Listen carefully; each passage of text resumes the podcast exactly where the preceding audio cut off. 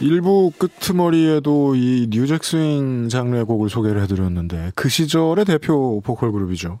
조데스의 체리시를 2부 첫 곡으로 듣고 왔습니다. 문자가 많이 왔군요.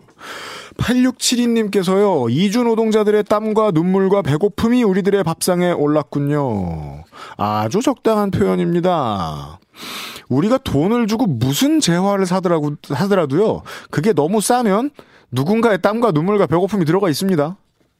5876님이 아직도 이주 외국인들에게 이런 일이 벌어지고 있다는 사실에 참담한 마음입니다. 제가 맹성규 의원하고 같이 나누고 싶었던 가장 중요한 이야기가 이거였습니다. 이런 일이 벌어지지 않은 적이 이주 외국인들에게는 없었다는 건 말이죠. 예. 안미자님, 외국인 노동자가 옛날 노예도 아니고 뜯기는 게 너무 많네요. 우리나라 사람들도 차별당하는데 제발 역지사지에서 존중하며 해야 하지 않을까요? 참 답답합니다. 우리나라 국민이 이런 대우 받을까 걱정입니다. 네. 일관성을 사람이 지키려면 역지사지가 좀 돼야죠. 그래서 어 유럽에서 코로나19의 창궐 이후에 그 차별을 받고 고초를 겪는 우리 그 한국인 아, 특뭐 전체 아시아인들이 다 그렇습니다만은 이 사람들의 권리에 대해서 크게 말하고자 하면 어, 우리나라에서 잘못하고 있는 걸 빨리빨리 되돌아 봐야 됩니다. 네. 사연 남겨주신 많은 여러분 감사드립니다.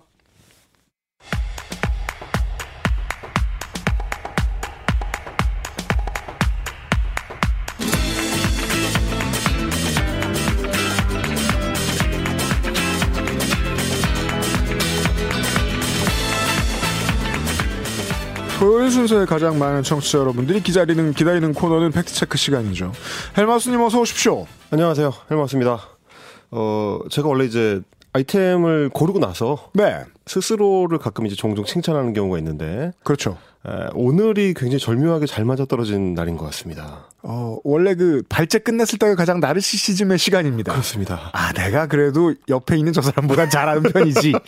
제가 이걸 기대한 거는 아니었는데 오늘 뭐 나들이를 나가신 그 연휴에 그 나가신 분들이 많아서 그런지 네. 제가 오늘 출근하는 스튜디오로 출근하는 게 굉장히 차가 많이 막히더라고요. 어우, 오늘 정체가 좀 정말 심했습니다. 네. 네. 뭐 근래 한 8개월 동안 제가 목동에 오면서 가장 많이 막혔던 것 같은데 추석 연휴 때 아니랬잖아요. 그러니까요. 근데 하필이면 오늘 제가 어, 자동차와 관련된 그것도 제한 속도와 관련된 아이템을 발제를 했다는 거.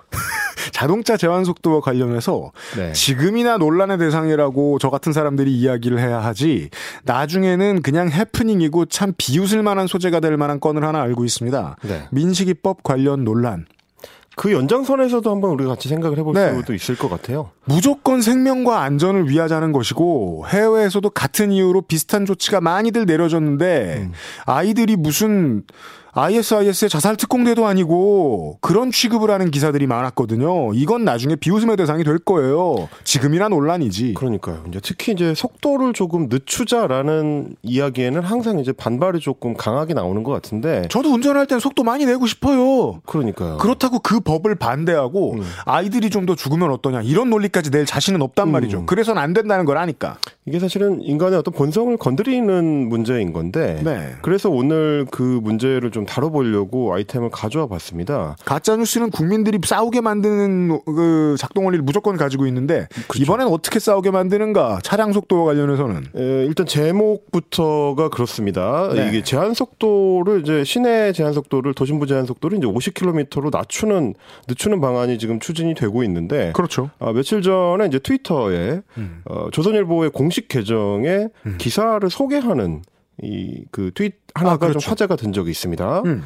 어, 뭐라고 되어 있냐면 당신이 집콕하는 사이 제한 속도가 50으로 바뀌었다라는 타이틀을 걸었습니다.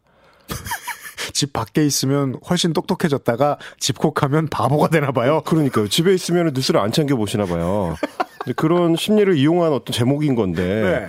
어, 여러분이 모르는 사이에 은근슬쩍 제한 속도가 바뀌었다라는 어떤 의도를 품고 있는 제목이죠. 음. 어, 거기다가 기사를 인용하는 트윗들이나 요즘 이제 페이스북을 통해서 이제 언론 매체들이 그런 식의 그 행태를 많이 보이는데 네. 어, 좀 자, 자극적인 부분을 기사에서 뽑아가지고 음. 일부러 좀 노이즈를 많이 일으켜서 그렇죠. 어, 많이 좀 공유가 되도록 하려는 목적을 맞아요. 띠고 있습니다. 언론이 자주 하는 나쁜 습관 중에 하나예요.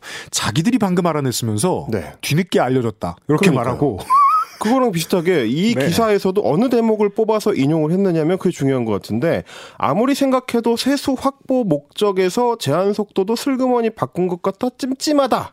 라는 말을 인용을 했습니다. 다운표를 붙였습니다. 네, 기사 안에서 이제 나오는 그 말을 좀 인용을 하면서 이런 의도를 좀 감추고 있는 것 같아요. 그렇군요. 당신이 모르는 사이에 제한 속도가 10km 낮아졌고 늦춰졌고 음. 어, 그 목적은 세수를 과태료로 더 많이 뽑아가기 위한 것이다. 라는 메시지를 주고 싶은 그렇죠. 그런 기사입니다. 네. 예, 이 실제 기사가 이제 조선일보의 10월 7일자 기사인데 어, 타이틀도 굉장히 자극적입니다. 원래 음. 제목이? 타이틀도 굉장히 자극, 자극적입니다. 네. 아, 과속 기준이 언제 50km로 바뀌었죠? 서울에서 경운기 보나요? 라는 인용 인용 타이틀입니다. 1. 이 기자는 경운기 안 물어봤습니다. 그렇습니다. 확신할 수 있습니다. 그렇습니다. 네. 제가 그래서 일단 제목부터 너무 자극적이라서 네. 제목부터 찾아봤어요. 제목부터 검증을 좀 해보려고. 네. 그 사실 이제 운전자들이 제한 속도가 늦춰지면은 그만큼 빨리 못 달릴 것 같은 불안감 때문에 이제 불만이 있으니까 그렇죠. 그걸 자극하려고 경운기를 가져왔는데 어 경운기라는 거는 경운기라는 건 자동차가 아닙니다. 그렇습니다. 아 이게 무슨 여기서부터 짚어줘야 어, 되나요? 이게 무슨 엉뚱한 소리냐라고 생각하실 청취자분들이 있으실 것 같은데 네. 어, 분류법상 네. 분류법상 농기계로 분류되기 때문에 그렇습니다. 경운기는 자동차하고 같은 학렬에서 이 비교를 할 수가 없도록 돼 있습니다. 맞습니다. 그래서 농기계이기 때문에 경운기는 원칙적으로 어, 운전자 위, 이외에는 승객을 태울 수가 없도록 돼 있습니다. 없습니다. 예, 농기계니까요. 네. 그리고 당연히 그래서 자동차 전용 도로, 예를 들면 이제 고속도로죠. 자동차 전용 도로를 달릴 수가 없도록 돼 있습니다.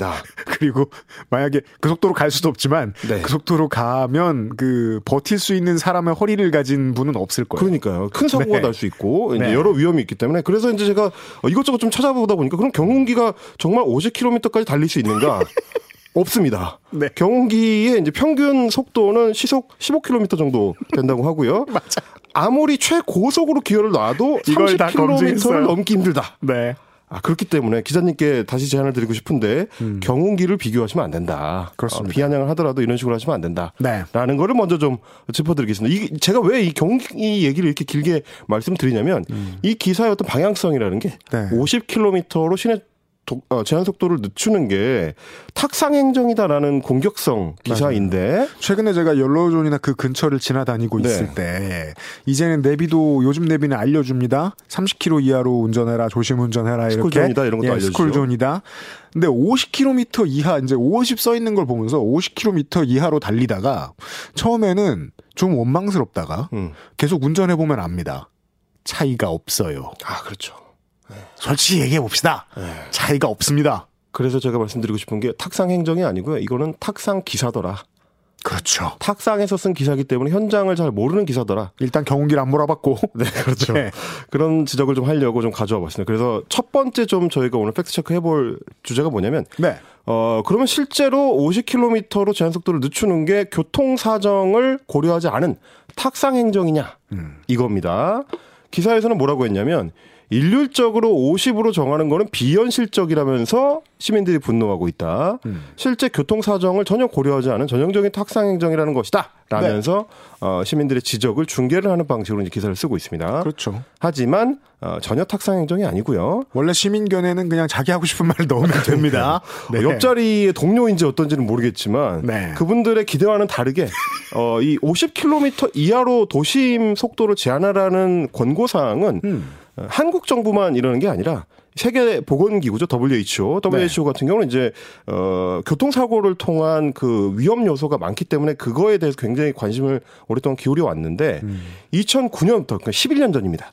2009년부터 어각 나라들의 도심 제한 속도를 50으로 50 이하로 제, 어, 제한하라 네. 이런 이제 제한 사항을 내놓고 있고요. 11년 전부터요. 예, 매년 어, 도로 안전에 관한 세계 현황 보고서라는 항목에서 그러니까 보고서에서 이 항목을 추가를 해서 체크를 하고 있습니다. 네. 그거에 따르면 어, 지금 이제 제, 도심 제한 속도를 시속 50km 이하로 하고 있는 나라가 WHO의 2018년 조사 기준으로 했을 때 총 72개국입니다. 72개국. 예, 전 세계에서 뭐 한 3분의 1 정도에 해당하는 나라일 것 같은데, 아. 어, 우리가 사실 기준을 삼아야 되는 건 이제 대부분 이제 선진국들, 소위 선진국들을 모아놓은 OECD죠? 왜냐하면 우리나라는 경제 수준으로 열 손가락 안에 드니까요. 그러니까요. 그 OECD 회원국만 따로 뽑아서 보니까 어, 이 제한 속도 50km 이하를 안 하고 있는 나라, 전국적으로 시행하고 있지 않은 나라가 다섯 개밖에 안 됩니다. 음. 나머지 이제 31개 회원국들은 어, 대부분 50km 이하로 속도를 제한해서 시행하고 있고 교통안전 뒤에서 5등이라고 볼 수도 있는 거예요. 그렇죠. 네. 그래서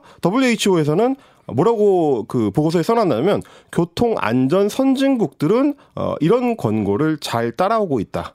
아. 이렇게 지적을 해놓고 있습니다. 너네는 그거 아니다. 그렇습니다. 네. 뭐 그리고 잘 아시겠지만은 사실은 실제로 그 자동차의 속도를 5% 낮추면 음. 어, 교통사고 사망률이 30%가 따라서 낮아진다는 게 이미 이제 과학적으로 실험적으로 입증이 된 사실이기도 합니다. 저 그거 느낀 거 있어요. 운전할 때 목적지로 닿는 시간이 줄어든 늘어나는 이유는 내가 10km 덜 몰았기 때문이 아닙니다. 그렇죠. 길이 막혔기 때문이고요. 길이 막히고. 그리고 내가 갈 때 50km와 시속 50km, 시속 60km는 어, 승차감의 차이가 없어요. 음. 속도의 차이도 없어요. 다만 어, 제동할 때의 안정감은 달라요. 그렇죠. 그게 좀 묘했어요. 바로 그런 요소들 때문에 이제 제한 속도를 꾸준히 좀 낮추자는 게 이제 국제사회의 움직임이기도 하고요. 네. 어, 그리고 이제 뭐 좀 전에도 말씀해 주셨습니다만은 저희가 이제 한 세 번째 주제 정도로 음. 아니 그럼 왜 이렇게 차가 막히냐 이런 얘기도 이제 따로 해보도록 하겠습니다. 예. 어, 이 얘기입니다. 제한 속도를 낮추면 차가 더 막히는 거 아니냐라는 음. 걱정을 실제 조선일보 기사에서도 어, 인용을 하고 있습니다. 그렇군요. 뭐라고 되어 있냐면 자차 출퇴근족인 회사원 김모 씨는 음. 요즘 출퇴근길 운전 스트레스 중에 하나가 딱지를 피하려고 느릿느릿 운전하는 것이다 라면서 안 그래도 밀리는 동네인데 요즘은 제한 속도 때문에 더 많이 밀려서 속이 터진다라고 말했다. 이 인용을 하고 있습니다. 아, 사실 이게 힘들어요. 네. 왜냐하면 60km로 몰 때 아이고 신나라라고 생각할 수 속도감이 느껴지는구만 이라고 할 수도 없단 말입니다. 어, 그러니까 사실은, 어, 기사를 잘 꼼꼼하게 읽어보신 분이라면 이미 이 인용 자체가 조금 이상하다는 걸 느끼실 수가 있습니다. 저는 그래요. 김모 씨가 운전 스트레스로 느릿느릿 운전하는 거를 지적을 했는데, 음. 동시에 밀리는, 차가 많이 밀리는 동네에 사신다는 거예요. 아 그렇구나. 차가 많이 밀리는 동네에서 어떻게 속도를 내죠? 이제 이런 어떤 모순점들. 소위 호버보드죠. 그러니까요. 하늘을 그럼- 떠다니는. 어, 그러면 이제 공중 부양을 해가지고 차를 운전을 하신다는 건지, 어, 이런 생각이 들게 되는데. 그럼 좀 느리게 가네요. 그러니까 이제 뭐 그런 생각을 하실 수는 있습니다. 김모 씨처럼 이제 회사원 김모 씨처럼 차가 막히는 거에 대한 원망을 어딘가로 이제 돌리고 싶은 마음이야 누구나 이제 들죠. 어, 그럼요. 그래서 이제 앞차한테 쏟아내기도 하고 어, 알 수 없는 누군가를 대상으로 이제 욕설을 하기도 하는 게 이제 우리 정부한테 쏟아낼 수도 있습니다. 그렇습니다. 괜찮아요. 예, 도로 관리를 왜 이따위로 하느냐 이제 네. 이런 생각들을 하실 수가 있는데 그 느낌하고 실제 사실하고는 조금 차이가 있더라라는 게 이제 제가 조사를 해본 결과였습니다. 보죠. 자, 주행 속도가 느리니까 시간이 더 많이 걸릴 수밖에 없지 않느냐라는 거는 자연스러운 생각인데 네.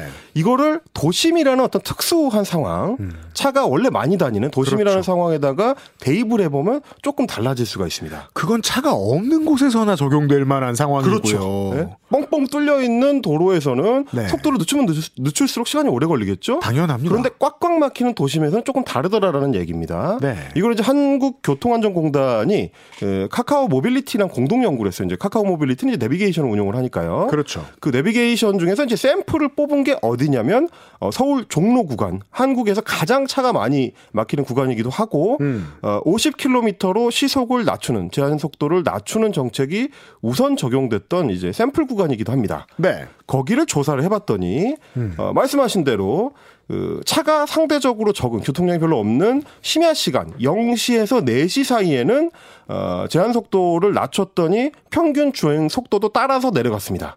그래서 약 차가 시속 없으니까요. 예, 차가 없으니까 시속 약 5.4km 정도가 감소를 했는데 어, 이거는 거꾸로 생각해 보면 그만큼 상대적으로 속도가 늦춰졌기 때문에 사고 위험성이나 이런 것도 낮춰졌다. 네, 이렇게 볼 수도 있을 것 같고 새벽 시간대는 더 그렇죠. 네. 어, 그러면 이제 중요한 포인트입니다. 출퇴근 시간대, 소위 말하는 러시아워 시간대에는 어떠냐. 이거를 어, 내비게이션하고 연동해서 봤더니 오전 8시에서 11시 시간대, 이게 이제 차가 많이 막히는 시간대고요. 퇴근 네. 시간대인 19시.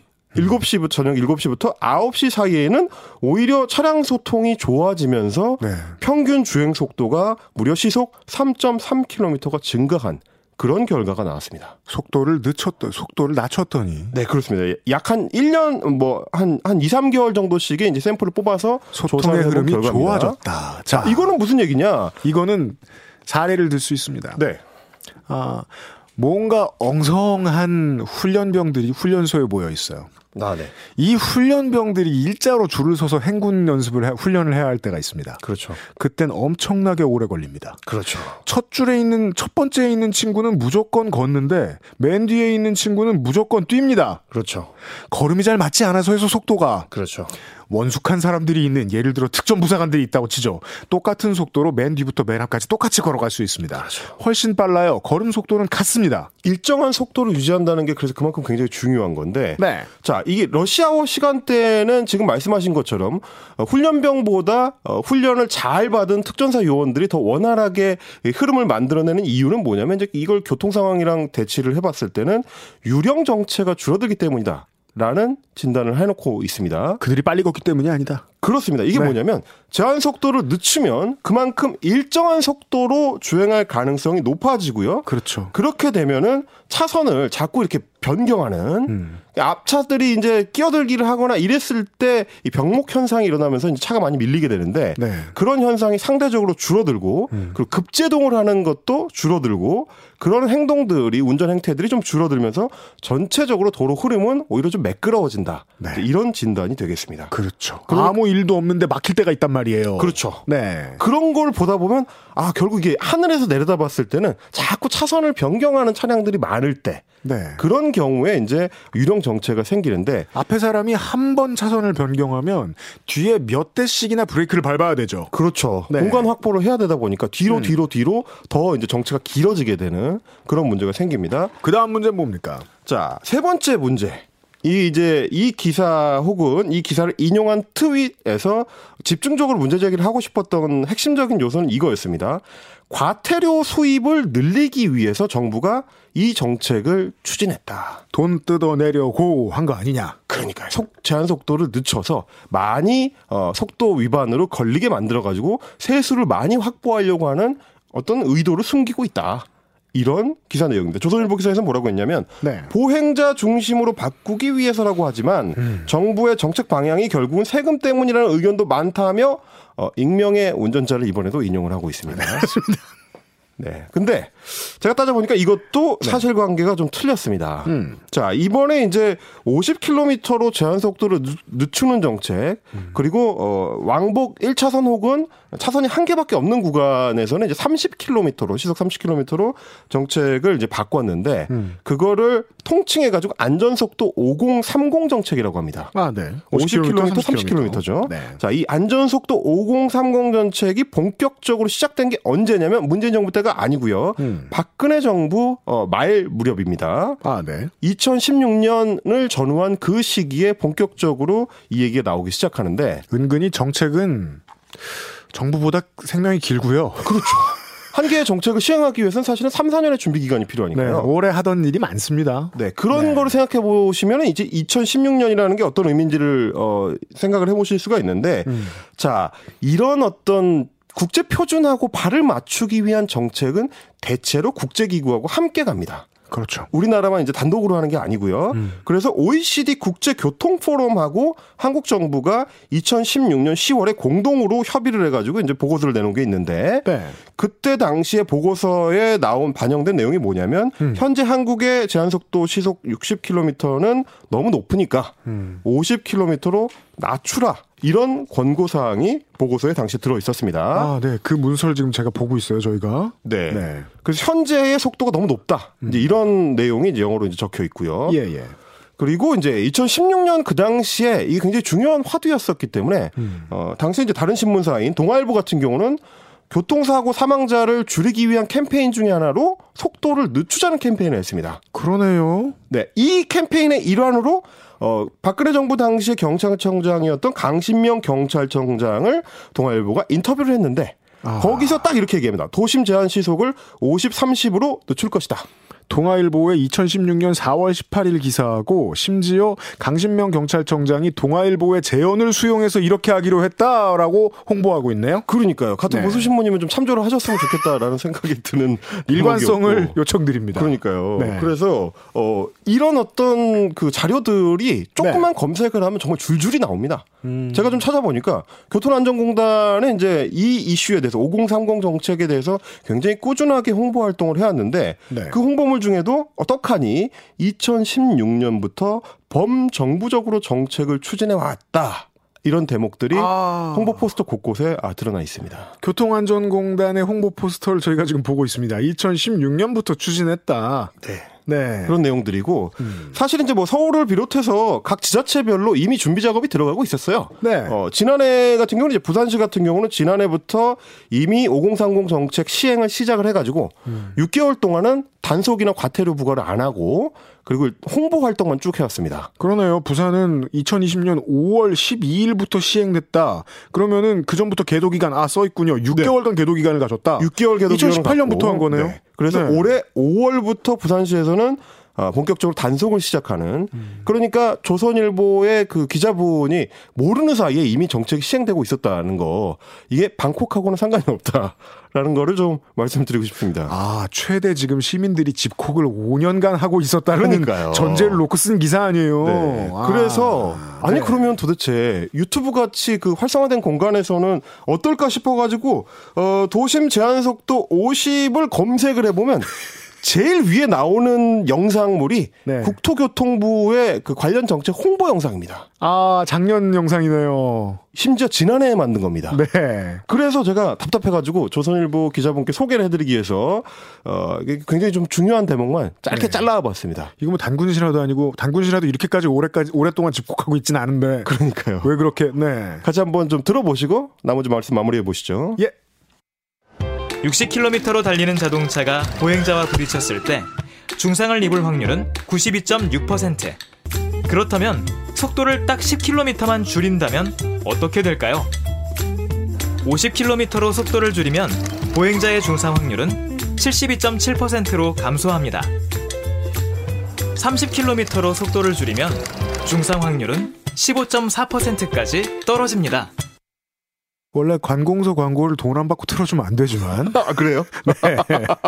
어, 오늘은 뉴스 분석이니까. 네. 이, 이게 이제 다시 한 번 말씀드리지만 1년 전 홍보물입니다. 1년 네. 전 홍보물이고 그리고 이미 그 다른 언론 매체들에서는 유튜브 검색만 해봐도 1년, 2년 전부터 꾸준히 이 소식을 전해왔습니다. 그러네요. 뉴스 매체들이 보도했네요, 다. 네, 제가 그래서 이제 유튜브 이게 캡처 화면인데 보시면 9개월 전, 9개월 전, 1년 전, 2년 전 네. YTN, JTBC 이런 매체들에서 꾸준히 제한 속도 하향 조정 정책에 대해서 이미 보도를 해왔다. 아, 그러니까 이제 기사를 작성하시기 전에 네. 검색을 좀 필수적으로 하는 노력이 좀 필요하지 않을까. 그러게 말이에요. 네, 그런 생각을 해봤고요. 음. 그 사실 뭐 이런 얘기들은 특히 이제 교통과 관련된 정책이 시행이 될 때는 네. 항상 세수 문제랑 좀 연동이 돼서 비판적인 논조들이 나왔었던 음, 건. 사실이긴 합니다. 네, 네, 네. 이게 매년 반복되는 단거울 레파토리예요. 그래서 뭐 그것도 검색을 해보면 어 뭐 2016년, 2014년 이런 식으로 세수 때문에 교통 딱지를 과태료를 많이 매긴다는 이야기가 꾸준히 좀 제기가 돼 왔었습니다. 2010년대 중반의 보도들을 보면 아예 지금 정부가 과태료를 좀 늘리기로 했다라는 보도들도 있고요. 네. 예. 그래서 국회에서도 사실은 이거 관련된 이야기들을 국회의원들이 좀 많이 이야기를 해왔는데 음. 왠지 요즘 단속이 좀 심해진 것 같다. 라는 느낌은 사실 운전자들이라면 항상 받긴 하는데 맞아요. 어, 본인이 이 과태료를 부과받았을 때는 요즘 좀 심한 것 같다라는 생각을 하게 되는 건 뭐 자연스럽죠 사람이니까요. 그렇죠. 근데 이제 뭐 제가 좀 찾아보니까 이게 어 과태료 목표 징수액이라는 게 각. 기관별로 따로 있더라고요. 있습니다. 어, 뭐 이제 관세청이라든지 국세청이라든지 과태료를 매기는 기관들은 다 이제 세수 확보 목적으로 이런 징수액을 목표로 잡고 있는데 네. 에, 경찰 같은 경우는 이때 교통 단속 관련된 이제 과태료들을 주요 항목으로 집어넣다 보니까 음. 이 조사를 해봤을 때 이 항목이 에, 징수 목표액이 늘어나면 음. 상대적으로 단속을 더 자주 하는 맞습니다. 그런 효과가 있는 건 사실이었습니다. 네. 그런데 지금 이제 조선일보 기자 기, 기사에서 이야기한 것처럼 음. 제한 속도를 50km로 하향 조정하는 정책이 과태료 징수를 목적으로 한 것은 아니다. 징수를 많이 하려고 하면 그냥 징수를 많이 해라라고 그렇죠. 하면 끝납니다. 단속을 자주 하면 되는 거죠. 이건 뭐 중세 시절의 얘기 같은 거예요. 징수를 더 많이 해야겠으니까 법을 고쳐라. 그렇죠. 그렇진 않다. 그렇지는 않고 네. 그리고 이제 다시 한번 어, 기사 작성을 하기 전에 과거의 정보들을 좀 찾아보는 습관을 들이자라는 그렇습니다. 교훈을 어, 전달드리고 싶었습니다. 그 외에는 집콕을 5년 동안 하진 말자 정도가 교훈이 있겠습니다. 헬마스님 오늘도 수고 많으셨습니다. 다음 주에 뵙죠. 감사합니다. 자, 지금 들을 노래가 오늘 틀어드릴 노래 중에 특히나 제일 달달한 노래입니다. 서피스의 Shower Me With Your Love입니다.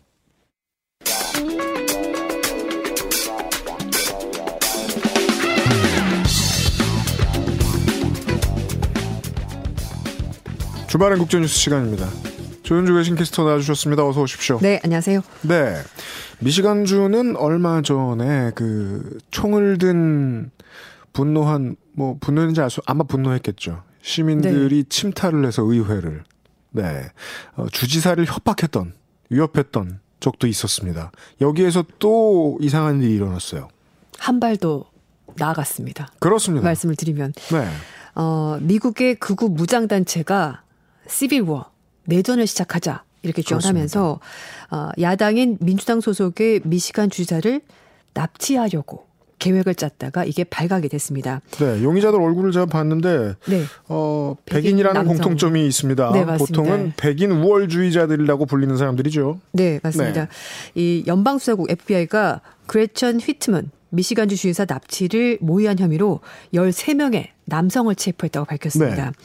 어, 이제 보신 것처럼 얼굴이 공개가 됐는데요. 다는 아니고요. 네. 여섯 명이 공개가 됐습니다. 그렇습니다. 미시간 출신 남성 다섯 명 델라웨어 출신 남성 한명 이렇게 해서 여섯 명의 얼굴은 공개가 됐고요.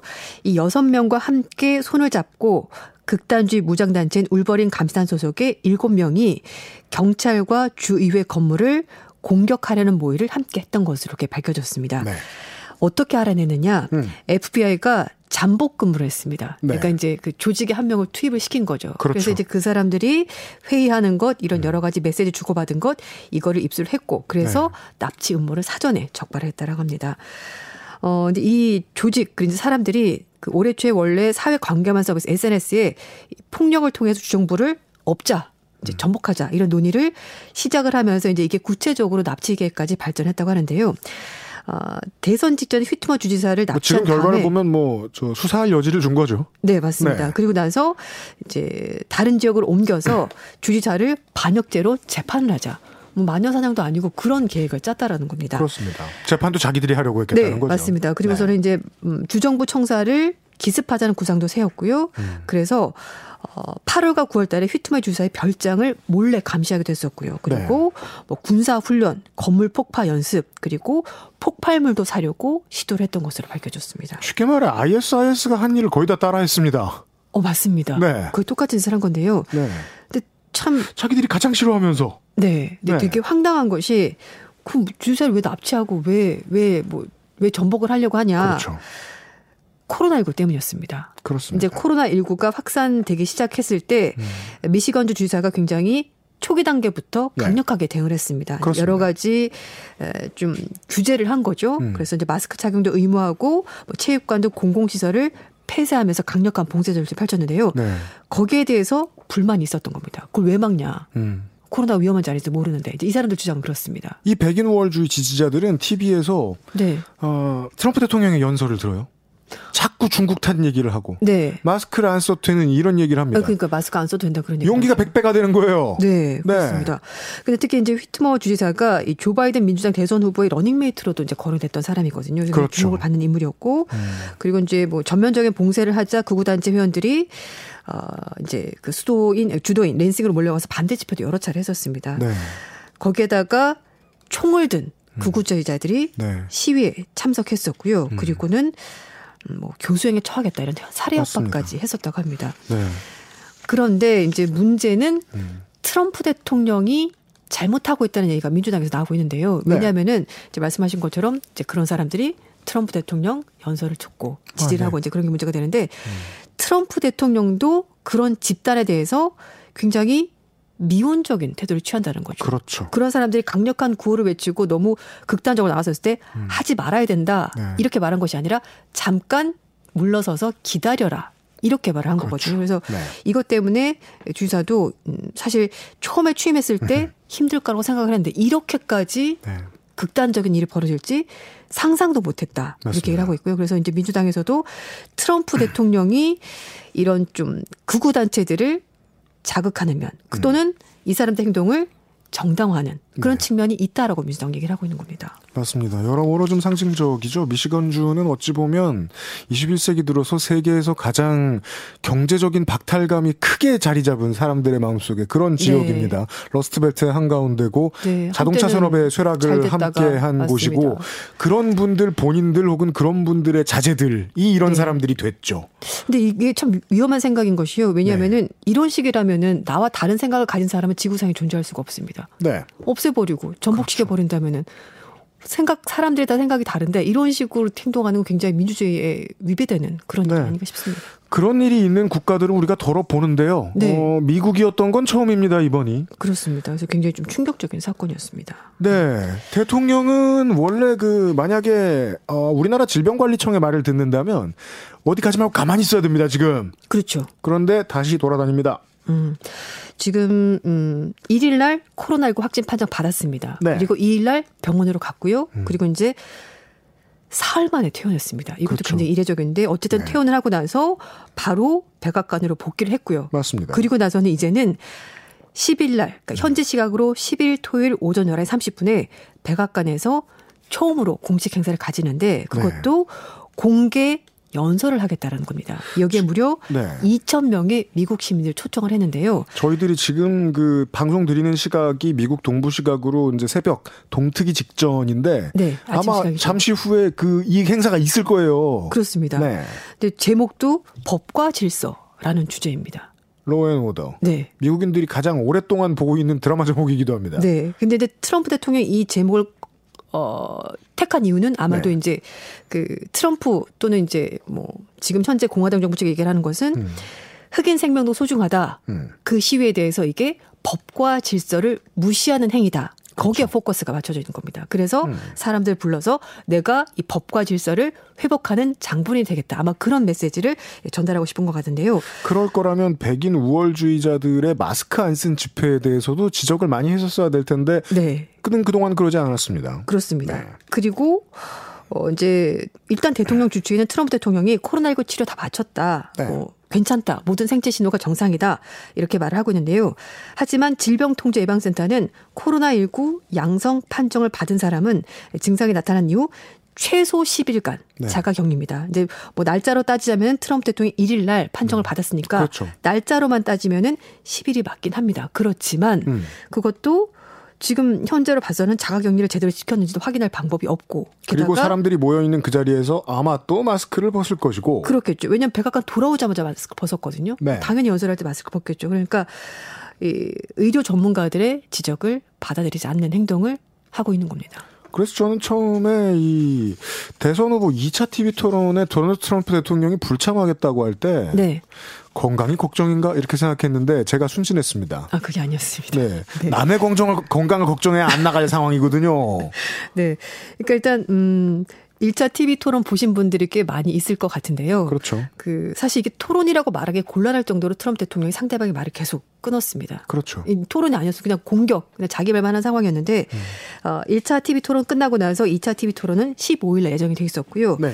미국의 대선 토론 위원회가 아, 트럼프 대통령이 코로나19 확진 판정을 받았고, 물론 치료 과정이 끝났지만, 그러나 그렇다고 해서 대면으로 토론하는 것은. 아니다. 네. 그렇게 얘기를 해서 이제 결정을 하면서 비대면 화상 토론으로 진행을 합시다라고 결정을 했습니다. 네. 그런데 트럼프 대통령은 아니다. 나는 바이러스를 전파하지 않는다라고 주장을 하면서 음. 대면을 하겠다고 얘기를 했고요. 아 그럼 본인만 스튜디오에 나온다고 하고 그러니까요. 뭐조 바이든 후보하고 화상으로 하든가 안 하겠다는 건 또 뭡니까? 네, 그래서 조 바이든 후보는 어 자기는 지침을 따르겠다, 화상으로 하겠다라고 말했는데 결국은 트럼프 대통령이 화상 토론 안 하겠다고 끝까지 버텼고요. 그래서 어 이제 대통령 토론위원회 측에서도 그러면은 이번 토론은 하지 맙시다. 못하겠습니다. 이렇게 결정이 났고요. 그래서 후보가 둘이니까요. 이제 네. 토론이 한 번 더 남아 있긴 한데요. 예. 트- 트럼프 대통령은 그러니까 15일 걸 미뤄가지고 2차, 3차를 한 번 더 하자 이렇게 말하고 있는데 일단 네. 위원회 측에서는 그런 건 없고 아마 22일이 3차 토론인데 그게 마지막 TV 토론은 될 가능성이 있다고 합니다. 네. 그럼요. 음. 어, 우리는 지금 그 의사시험 보는, 보겠다고 하는 아, 어, 네. 사람들의 여론을 무시하고 있잖아요. 네. 기회를 줬는데 왜 도망갑니까? 자, 어, 영국의 인구는 6,500만이 좀 넘습니다. 네. 한국과 인구수가 비슷하지요. 아, 우리나라 상황에서 하루 15,000명의 코로나19 확진자가 나온다고 생각하면 이건 어떨까? 영국이 그렇다는 거예요. 네, 그 맞습니다. 외에도 유럽의 많은 나라들이 1차 락다운을 하던 봄에 비해서 상황이 더욱 나빠졌고 많은 정부들이 패닉에 빠졌을 가능성이 높습니다. 네, 이제 뭐 지금 뉴스에서 계속 얘기를 하는 것이 결국은 유럽에선 여름 휴가를 길게 가잖아요. 그때 그렇죠. 이후로 이제 폭발적으로 계속해서 확진자가 나고 있는 상황인데 네. 그래서 이제 3월 그러니까 3월달 4월달 했던 것처럼 강력한 봉쇄 조치를 다시 취하고 있습니다. 스페인 정부가 아, 수도 마드리드를 제외한 그 포함해서 주변의 9개 지역 시군에 대해서 2주 동안 국가 비상사태 선포했습니다. 네. 아, 그래서 9일부터 2주 동안 출근, 등교, 병원 가는 것 말고는 지역 밖으로 이동을 할 수가 없고요. 네. 그리고 술집, 식당은 원래 수용 가능한 인원의 절반만 받아야 되고 음. 11시 이후에는 영업을 할 수가 없습니다. 네. 어, 특히 이제 마드리드 지역 같은 경우는요, 스페인 전체를 보더라도 이 지역에서 확진자가 훨씬 더 많다고 해요. 그러니까 음. 10만 명당 코로나19 확진자가 564명. 근데 네. 스페인 전체 봤을 때는 257명이니까 거의 두 배 가까이 많이 마드리드 지역에서 나오고 있고요. 그래서 이제 결국은 이렇게 하기로 했는데 처음에는 중앙 정부는 좌파 정부 그리고 이제 마드리드 지방 정부가 우파 정부에서 마찰이 있었는데 결국은 네. 이렇게 좀 락다운을 하기로 결정을 했고요. 그리고 베를린시도 어, 통행 금지가 시행이 된다고 합니다. 네. 10일부터 음식점, 술집 영업 시간을 오후 11시까지로 제한을 하고요. 그리고 10명 이상 모이는 모임도 다 금지를 시켰습니다. 바이러스의 속도라는 게 공평 하기 때문에 네.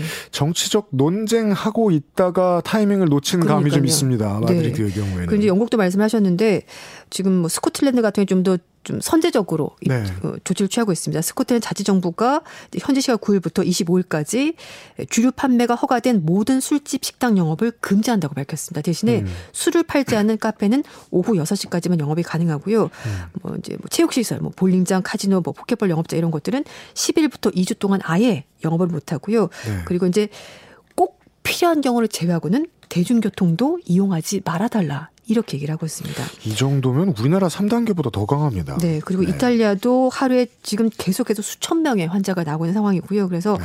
결국 7일 날 내각회의 열고 어, 바깥에서도 마스크 착용을 의무했습니다. 그래서 전국에 있는 모든 공공장소, 음. 네. 실내, 실외 다 합쳐서 마스크 착용 의무화가 됐고요. 음. 어기면은 우리 돈으로 130만 원 벌금을 부과받게 됩니다. 어, 맞습니다. 벨기에 브뤼셀도 어, 오전 7시부터 모든 술집 카페 영업 최소한 한 달 동안 금지하기로 결정을 했는데요. 네. 결국 이제 휴가철이 지나고 사람들이 학교를 다시 가고 직장을 음. 가면서 유럽은 사실 좀 코로나 1차 유행 때처럼 그만큼 많은 환자가 나오고 있습니다. 알겠습니다. 우리나라 언론이 계속해서 이 집회 자유라든가 여러 가지 문제에 대해서 시민들의 자유에 대해서 고민을 할 수 있을 만큼 역설적으로 어, 우리 정부와 의료진이 코로나19를 잘 막았습니다. 그래서 더더욱이 정치 철학의 문제에 대해서 고민해보지 않을 수가 없습니다. 아, 과한 방역이라는 건 있을 수 없다고 저희도 저도 생각은 하는데 네. 네. 다만 이렇게 되도록 두는 것이 옳은 것이냐? 네. 그러니까요. 선제적으로 잘하는 것이 옳은 것이냐. 특히 한국은 요즘 고민을 좀 많이 해볼 때인 것 같고요. 아, 앞에 이 백인 우월주의자들 얘기하면서도 얘기를 했습니다마는 미국 대통령이 중국 탓을 하는 건 바람직하지 않, 않습니다. 중국 네. 탓이 아니라는 게 아니라 중국 그렇죠. 음. 잘못이 없다는 게 아니라 우리 잘못, 우리에게 떨어진 발등의 불을 지금 빨리 끄려는 현명한 대처를 안 하고 그 사이에 남 탓을 하고 있다 보면 시민들의 역량이 알아서 떨어지는 결과가 됩니다. 그리 그렇죠. 고 문제는 중국도 그런 걸 하고 있고요. 예, 끝으로 이걸 좀 전해 주시죠. 네. 이제 중국은 사실 에, 어쨌든 공식적으로 어, 코로나 신규 확진자가 안 나오고 있는 상황입니다. 그래서 네. 이제 중국에서는 시진핑 주석이 우리는 코로나 사태 마무리했다 이렇게 얘기를 하고 있고요. 이런 아이고, 저희도 가운데 방송 마무리할 때가 되고 네. 30초밖에 안 남았습니다. 네, 죄송합니다. 중국이 이제 그 국제적으로 백신 공급 하기로 하는데 거기에 참여하겠다고 말하는 겁니다. 이 얘기는 결국 네. 미국이 중국 탓하는 동안에 중국은 세계 리더로서 백신을 공급하는 적극 앞으로 나가겠다, 우리가. 네, 네. 우리가 좀 더 1등 해보겠다. 음. 미국 같은 나라보다는 우리가 훨씬 더 국제 공조를 잘하는 나라다. 이런 식으로 이미지를 바꾸고 싶어 하는 것 같습니다. 그동안은 안 그랬거든요. 네. 네, 갑자기 태도를 바꿨습니다. 네, 맞습니다. 네. 뭐 그전에는 WHO에서 뭐 좀 도와달라고 말했지만 안 한다고 했었는데 네. 뭐 미국이 계속 이런 식으로 나오니까 그렇다면은 이런 위기에 대응 능력을 갖춘 나라는 중국이다. 이 이미지를 부각시키는 거죠. 잘은 모르겠지만 나중에 먼 미래에 중국에서 이번 주에 무슨 일이 있었는지에 대해서 밝혀질 날이 올 거라고 생각합니다. 왜냐하면 이번 주에 third party 앱을 통해서 드디어 구글을 합법적으로 열었고요, 중국이. 오, 네. 한 경기를 남겨놓은 NBA Final을 합법적으로 시청할 수 있게 해줬죠, 시민들이. 지금 이번 주에 너무 많은 변화가 중국에 있어서 예, 무슨 일이 있었는지 나중에라도 좀 알아보고 싶습니다. 네. 오늘 여기까지 하죠. 조윤주 캐스터 수고 많으셨습니다. 네, 감사합니다.